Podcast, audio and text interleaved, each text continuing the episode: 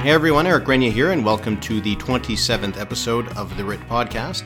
The big election this year in Canada will be Ontario's, it's scheduled to be held on June 2nd. That means we're just 132 days away from Election Day in Ontario, and little more than three months away from the start of the election campaign. So, as we enter this election year in Ontario, I wanted to check in again with Sabrina Nanji of Queen's Park Observer.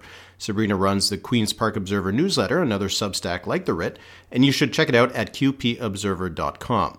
She has also been regularly updating us on the latest election news in Ontario, but is joining me today for a more in depth discussion on how the political parties are preparing for the vote.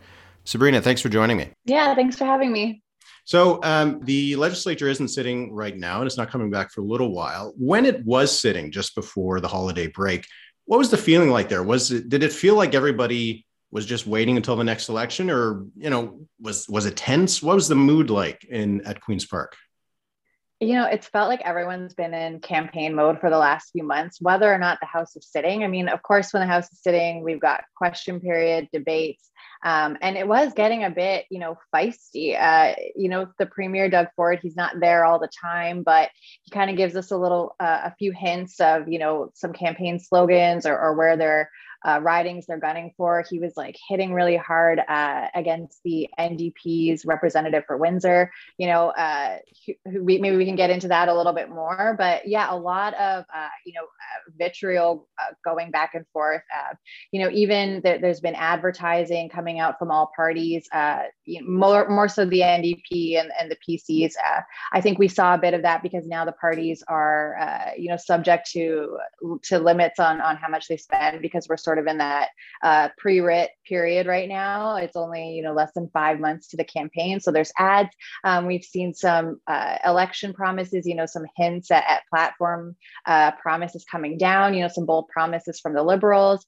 Uh, you know, everyone's been fundraising like uh, like crazy. Uh, you know, we know the limits are going up again this year fundraising events are back. Obviously, the pandemic has kind of thrown a wrench into this, but you know, it hasn't really stopped the parties from, uh, you know, calling people. I just heard uh, you know, a couple of the PCs making calls today. Um, you know, they've been canvassing, knocking on doors. Uh, a, a, lot. Everyone's everyone's fully in campaign mode right now, and even me too. You know, everyone's nominating candidates. Uh, all the issues are coming out. You know, the, the polls are are already gauging what the electorate thinks is going to be important. I think we saw one uh, this week from Abacus Data. You know, obviously the pandemic is top of mind, uh, cost of living, housing affordability, and now we're starting to see the parties kind of uh, you know uh, shift maybe to, to, talk about those issues a bit more. So, yeah, you know, uh, uh, get ready for a ride. I, I think it's just going to keep getting more intense as we move ahead.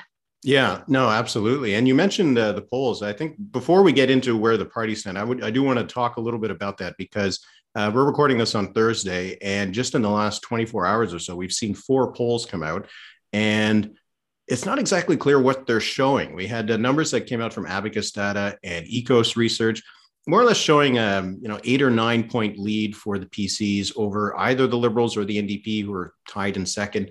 Um, you know, which was a bit of a surprise because we had seen some approval rating numbers for Doug Ford that seemed to be going down. But then we got a poll from Mainstreet Research that had the PCs only at 31%. They're only just looking at the numbers here, three points ahead of the NDP, who was in um, who was in, uh, uh, sorry, it was the Liberals who were in second and the NDP in third. But then this morning, Thursday morning, we got an Angus Reid Institute poll that had the New Democrats at 36% and the PCs at 33 and the Liberals at 19%. I mean, you look at all these numbers and it's really hard to know what what's actually going on. Like when you have been talking to people at Queen's Park, you know, which ones of which sets of numbers do you think lines up with where people actually think things are? You know, I think I think what these polls are telling us is just that it's kind of anybody's game right now. I think there there were a few surprises. Um, I think one thing that the conservatives definitely aren't happy about is is the premier's personal approval rating. I mean, it's virtually in the toilet right now, hovering around 30%, you know, let's just say generally from the polls that we saw this week. Um, we know that he swept a majority at Queen's Park with about 40% of the vote. So, uh, you know, his personal brand is suffering, but the PC party itself is, is doing better than him. And I, I, think we've also kind of seen that uh, on the liberal side of things too. You know, maybe people don't know too much about the new-ish leader, Steven Del Duca, or, you know, what they do know, he's he's got a lot of political baggage. Um, but the liberal brand um, is doing well. I think, uh, you know, the Angus Reid poll that came out today with uh, putting the NDP on top, I think was very surprising. It, it, did seem like a bit of an outlier, but I think, yeah, I, you know, it just feels like anybody's game for for June when, when the election is scheduled right now. I think. Um, uh, every party has something that they're taking away from these polls obviously um, i think that what what stood out to me is that it just seems that the PCs are, you know, they they're probably in good shape. You know, generally speaking, obviously the pandemic is weighing on on that. Uh, but I think that they they right now they're they're feeling pretty confident. It's just whether or not they can actually get that majority again. And of course you know things could change. Um, one of our, our colleagues at cbc mike crawley actually had a great scoop on uh, internal government polling. And you know there was a lot of juicy tidbits in there but one of the big things was that anytime the pandemic situation is bad uh, you know hospitalizations are up schools are closed businesses are locked down um, unsurprisingly you know support for the governing party goes down so i think that depending on the pandemic situation in june um, that could spell trouble again for the conservatives. I mean, who knows what will happen there? Uh, I think something else that stood out to me is the support for other parties. Uh, and there's not always specifics in the polls, uh, but we know that there are fringe parties out there that have emerged now. Um, Ontario First, the New Blues, uh, you know, sort of this anti lockdown crowd um, has kind of galvanized these spin-off parties uh, former tories as well. So i think it will be interesting. Uh, you know they, they, do have like a minimal uh, amount of support in these polls right? Like less than 5% but i think it will be interesting to see how this plays out. We kind of always talk about vote splitting uh, on the so-called left or left of center with the NDP and the Liberals, uh, and we'll see if that happens. Uh, you know, on, on the um, with the Tories and some of those spinoffs. I don't know if anyone's really sweating these parties, but I think it'll be interesting to see how much support they get. Uh, you know, obviously, I don't know uh, if your anti-lockdown stance. Who knows what the situation will be in, in the spring if that can actually bring people out to the polls. I think that's going to be one one uh, story to watch. Uh, I think you know right now it'll be up to uh, it'll be up to each party to kind of you know take what they want out of these polls but they'll tell you you know the only poll that really matters is the one on election day. The people's party did get just over 4% in ontario in the federal election. So if one of those parties and uh, there's another one also derek sloan who has come back from Alberta when he was there for a little while to run for as an independent Alberta, uh, is, is going to be running the Ontario party. So there's going to be lots of competition. I'm not sure if any of them is going to be able to galvanize 4%. And you, and the thing about the pandemic that you mentioned, how the government's numbers go up and down. One of the things that I think was kind of notable about these polls is that the ones that were done before it was announced or leaked that the schools would be coming back as scheduled have worse numbers for the PCs than the Abacus and EKOS polls that was done a little bit after that. So I wonder if that's one of the factors we're seeing that, you know, the announcement that the schools would be returning on time uh, kind of signaled to a lot of people that, oh, okay, things are getting better and the government's not flip flopping again. Maybe that has helped them. So, um, you know, maybe that's the kind of thing we're going to be seeing in, in the next few months as the pandemic goes up and down, that the PC numbers might kind of match people's mood about the pandemic yeah it's interesting because um, you know some i guess you could argue some in the pc base might not be you know uh, uh they're, they're business minded you know i mean I, maybe more so than other parties. And i think you know lockdowns um, uh, maybe maybe not the most popular thing, but I think that their inter- the conservatives, from what I'm hearing, their internal polling shows that you know generally, obviously, when the COVID situation is bad, lockdowns are popular with the public. I think we've seen that even in public polls as well. So um, it's interesting to see how their policies are kind of playing out. And of course, you mentioned like these these announcements that are kind of leaks and announcements. Uh, they, they seem to be trial balloons of, of sorts. Uh, as a reporter, it's very frustrating, you know, to kind of just chase rumors. Um, but I do think that, you know, there is th- this tends to happen a lot where they float these uh, even, even this week you know we've had these leaks about restaurants reopening in a, in a couple of weeks uh, for indoor dining um, we're seeing the feedback from that we're going to get the official announcement so uh, you know, I, I, you could, it's, it's really just up to us to, I guess, optics wise, it kind of looks like they are tailoring um, their response a bit to the, to, to public response. And obviously, obviously, we that's not the only factor here in this decision making, but you know, politics is kind of informing all of this but behind the scenes. Oh, shocker! But uh, anyway, so you know, you did mention that the PCs uh, seem to be kind of confident going into the election. So my question though is, who do they see as their primary opponent? Because with the exception of that Angus Reid poll that clearly had the NDP being, you know, the main opposition, we're more or less seeing polls showing the Liberals and the New Democrats tied, um, maybe a point or two or three separating them. So, from the PC perspective, who will they be campaigning against? I mean, we have seen ads from them, you know, attacking NDP leader Andrea Horwath and Liberal leader Steven Del Duca, but Del Duca is, is shaping up to be the, the man to beat in, in 2022 right now. Um, even even I would argue for the, for the NDP too. Um, you know, I think uh, Jen, you mentioned, you know, that they're kind of neck and neck, statistically speaking, with with the NDP for in, in most of those polls. Um, and I think most Ontarians probably identify themselves maybe as like a small L liberal. So the party brand has really upheld itself. Obviously, 2018, that's a whole other episode for us to get into that. But that was like a change election. You know, it was the PCs uh, essentially to win, and um, now they're they're they're gunning for after Del Duca. I mean, in those advertising blitzes that we had seen a couple of uh, months ago, they they were tying him to Kathleen Wynne. You know, we know she had a lot of unpopular decisions. Um, uh, they were trounced in 2018, you know, decimated to seven seats. They they put out ads, you know, calling Del Duca Kathleen Wynne's right hand man. You know, he was there at the cabinet table, uh, you know, making these unpopular decisions like partially privatizing Hydro One. Um, and, and, they have done that with Andrea Horwath, but I think it's it's a it's more intense with Del Duca. Um, when when there was all this uh, controversy controversy around the funding for the Hamilton LRT, um, you know, still still controversy happening there. They had these like clips of Steven Del Duca announcing the money uh, and criticizing him, like ready to go on social media. So I think he he is shaping up to be the the man to beat um, right now.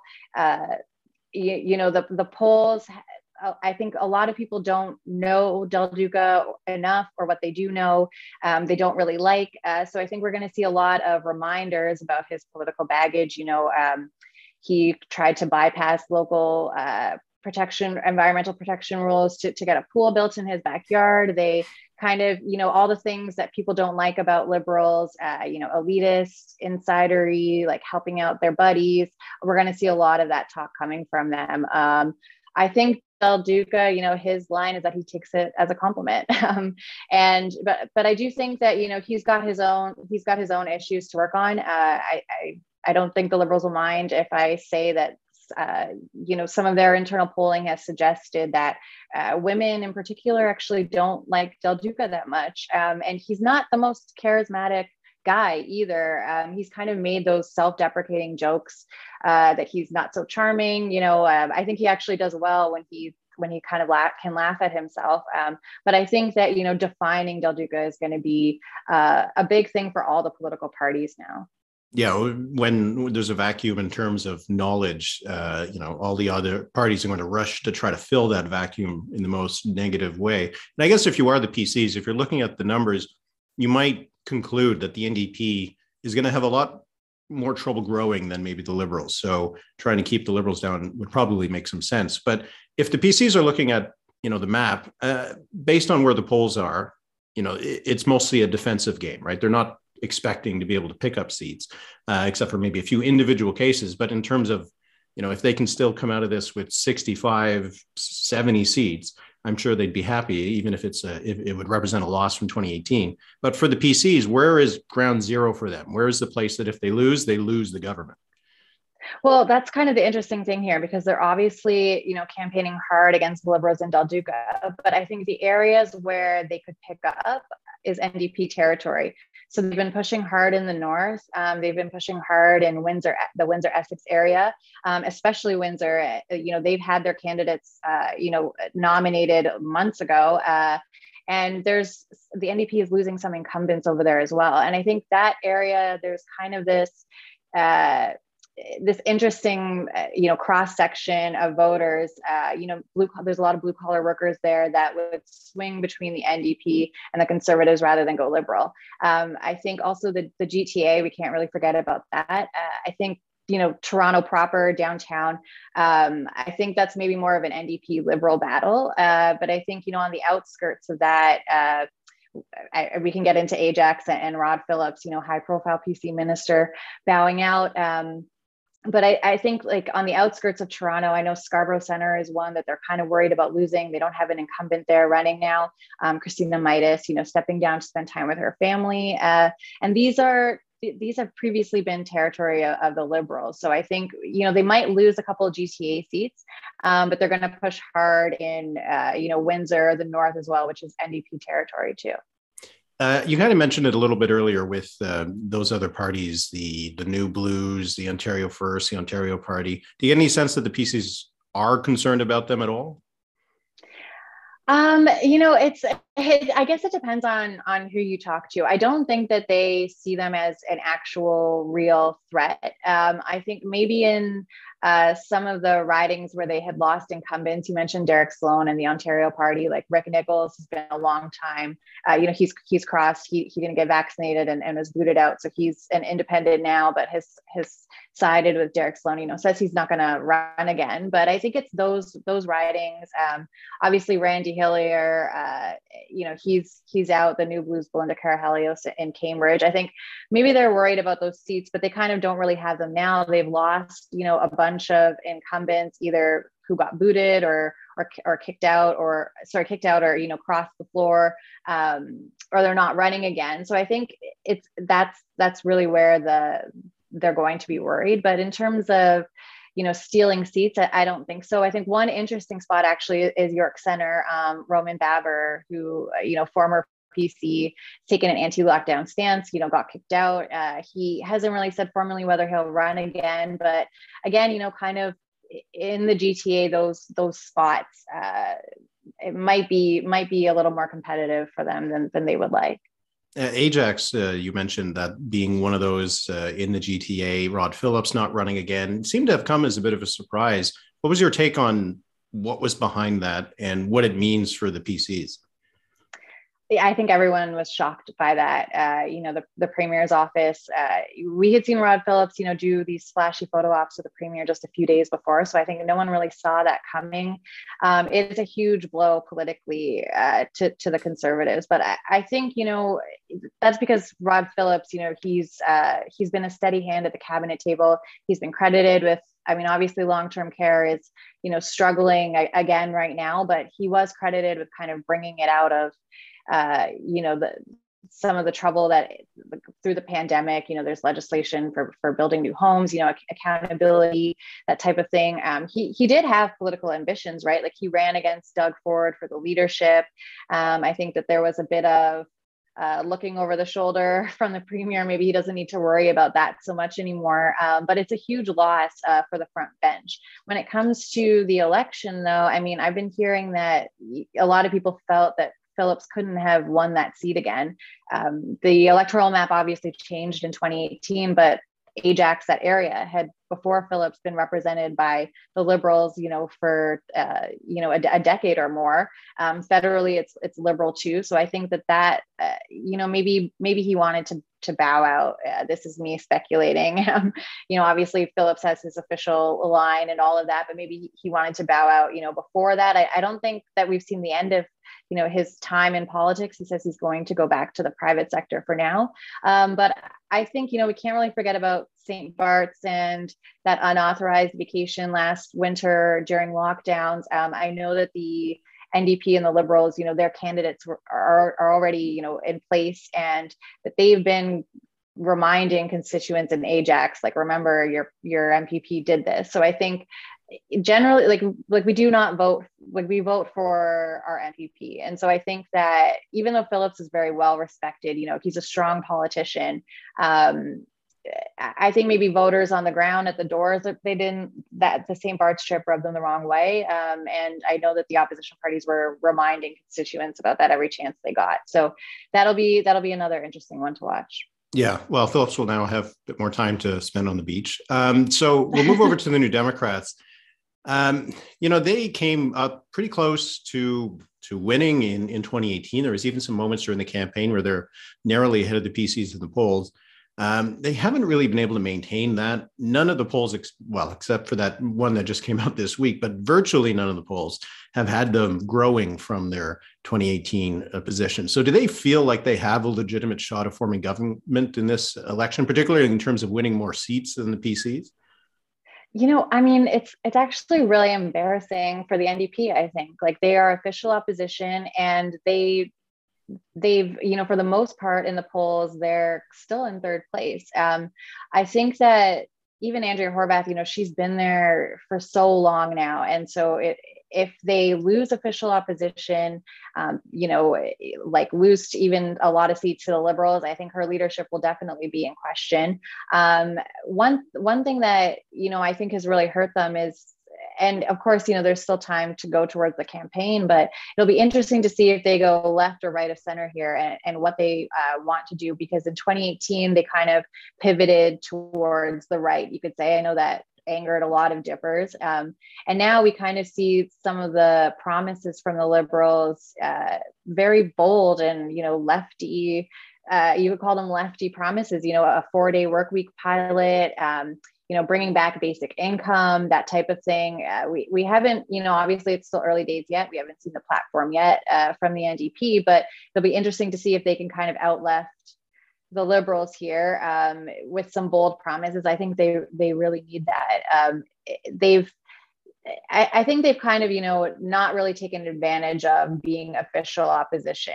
Um, it's one thing to just criticize, but when you also want to be premier, you need to say what what you'll do. And so sometimes when we're asking Andrea Horwath, you know, if you were premier, what would you do? And she says, well, it, it's you know not not on her uh, to do it. So I I think that you know they maybe of all the parties to me they seem they're not really in in campaign mode as seriously as uh, some of the others. But again, you know, Steven Del Duca is not in the House. Uh, he, he can focus fully on on the campaign. So there's a lot of factors at play here. I think you know. Um, 2018 certainly was a change election, and uh, it will be interesting to see how this kind of plays out between the Liberals and the NDP, especially in Toronto.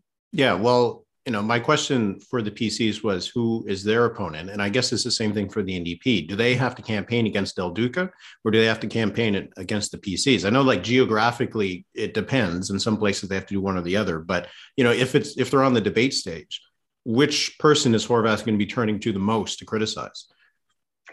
I mean, that's an interesting one. They've also taken out ads, the NDP against Steven Del Duca um, as well. And so I, I do think that you know they do see an opportunity there. Obviously there's been you know a very long history in this whole country of you know the ndp versus the the liberals and that type of thing. So i think for sure we will see you know a lot of hard campaigning against steven del duca. Um, and uh, we haven't seen so many ads actually from Del Duca, but you know, it's it's kind of how you define it's who defines who first. So I think um, we're waiting to see how I guess how Del Duca plays this, but yeah, the the NDP they've they've been pushing hard against against Steven Del Duca, and I think you know it makes sense. Like obviously you need to. Uh, there are some voters there. Like I, the NDP obviously picked up a lot of Toronto seats that the Liberals lost in 2018. So those those seats will be very competitive between those two.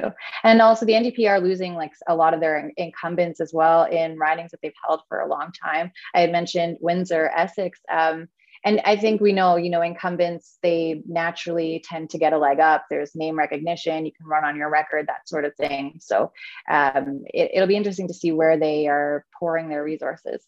Yeah, well, yeah, and particularly for New Democrats, it always seemed to me that they, their incumbents are worth more than a liberal or, or PC or conservative incumbent. It just, I guess, for in most places, if you're voting New Democrat, most of the time you know you're voting for an opposition member, right? So you must very much like your local MP or MPP. Um, so the, to lose an incumbent for the New Democrats, I think cost them a lot more. So yeah, some of those seats that uh, you know they would normally count on in an election, they're going to have to fight for a little bit more. But if they were trying to figure out how to grow, um, you know they do need to take votes from the liberals, but there's only seven liberal seats. They can't form a government with just seven extra seats, right? So where do they try to take seats away from the PCs? I think for sure it's going to be the the GTA, even the outskirts there. Um, they do have a lot of their candidates, you know, uh, the Scarboroughs, if I can lump those all together. Um, it, you know, even going out in the 905 as well. I mean, the 905 is, uh, you know, competitive for everybody. It's a very vote rich area.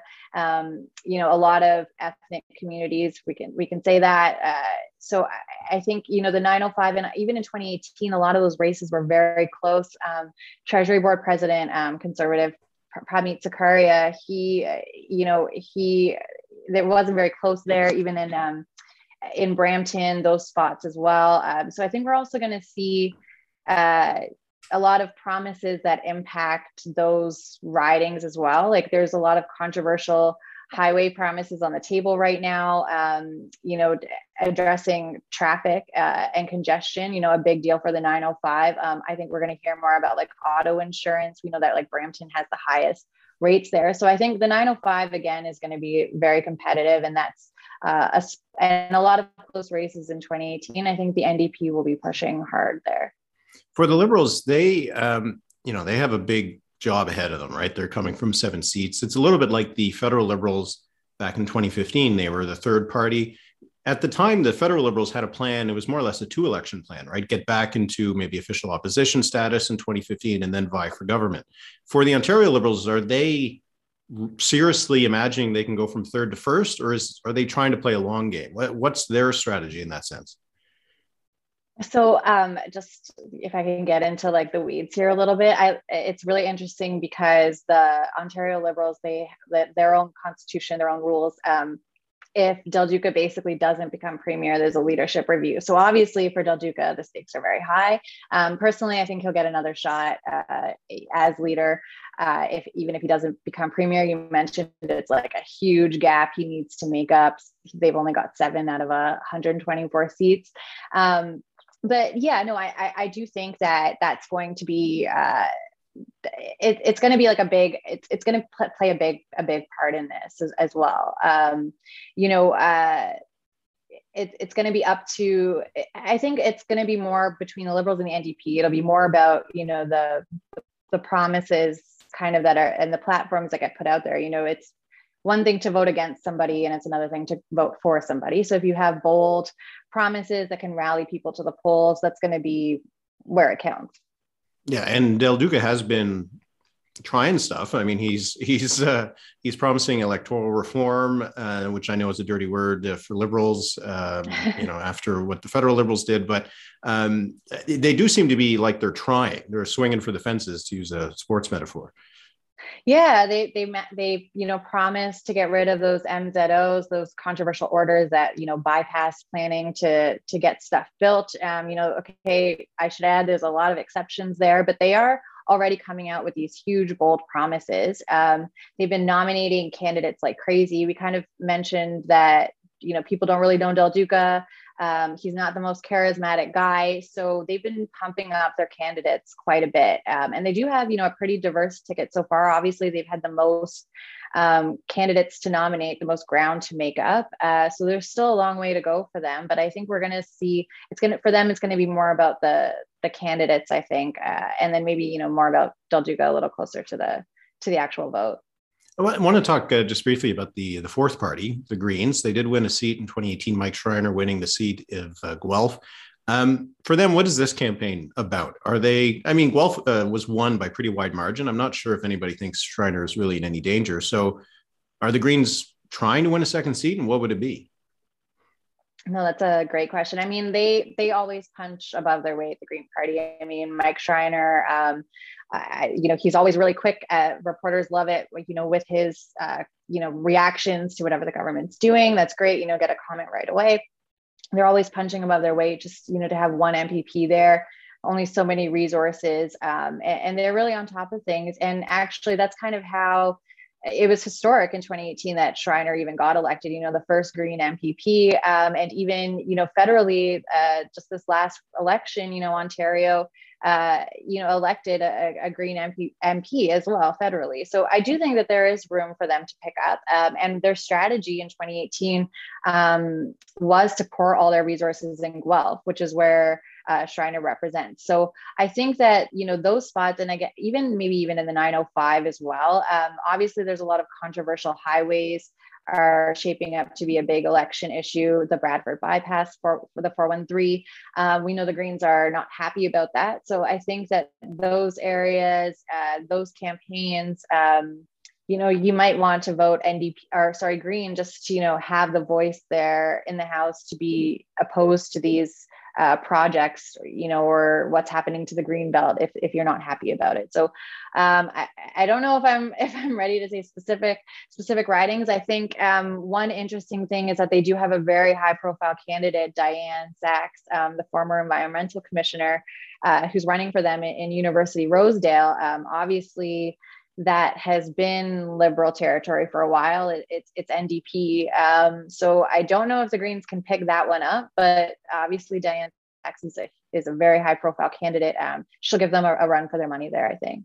Yeah, uh, Annamie Paul didn't seem to have much of an impact in you know downtown Toronto in the federal campaign, but you know maybe Kitchener Center where they did win that seat, maybe that uh, becomes an option for yeah. them. Uh, so you know we're going to be uh, returning to the house. The house is returning when in, in February. Yes, scheduled for after the family day long weekend, so February 22nd. But uh, it kind of feels like anybody, anything could happen these days. Um, there's all these calls for, uh, you know, an early, early return. Um, there's fears that it might get pushed back, the house coming back. I mean, obviously, politically speaking, the pandemic situation uh, isn't so great right now. So, you know, getting yelled at in question period uh, and then having those clips on social media, maybe not the best thing for the PCs right now. Um, and I, they, they haven't wanted to do virtual sitting. So for now it's, uh, it's February 22nd, but I guess we'll see, we'll see how it goes. Yeah. And once that happens, what will be for you the main event? I assume it'll be the budget yeah the budget's going to be the, the big thing here. Um, you know i'm i'm hearing that it's it's could be a little later but it is legally due out by march 31st and obviously this is the pre-election budget. So any campaign goodies uh, from the pcs we'll see them there. Uh, maybe a return of beer which didn't quite uh, pan out so well i think but i think a lot of election goodies will come through there. They can then you know run on that uh, the closer to June that they release that, they can run on that, uh, and as as well as their platform too. Um, I think we'll see a lot of like long-term promises, um, and I think you know we could see some legislation on housing affordability as well. That's obviously a big issue this week, um, and I think you know a lot of talk about cost of living um, and how to help you know obviously the, the province can only do so much on that but i think that you know pocketbook issues uh, besides the pandemic, I think are going to uh, start to come up a lot. Yeah, well, it, there'll still be lots to watch and lots to talk about. So uh, we'll chat again before uh, the election's called. Uh, so I really appreciate you, you know, setting the table for this uh, this election year in Ontario. It's exciting. I'll be happy to debrief you guys anytime on all the drama. All right, thanks so much, Sabrina. Thanks so much for, for joining us today. Thanks for having me.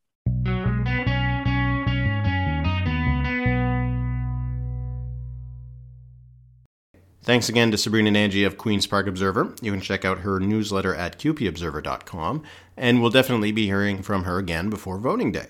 And that'll be it for this episode of the Writ Podcast. If you like the podcast, please give it a rating or review in whatever platform you use. It's on YouTube, Spotify, and Apple Podcasts, along with on the website. You can check that out at thewrit.ca. And if you like what I'm doing, I hope you'll consider a subscription ahead of what will be a busy political year. Speaking of which, a new election date was added to the calendar this week. A provincial by election in Saskatchewan will be held in the riding of Athabasca on February 15th. Stick with this podcast and the Writ.ca for coverage of that upcoming vote. Okay, that'll be a wrap for this week. Keep safe, have a good weekend, and thanks for listening.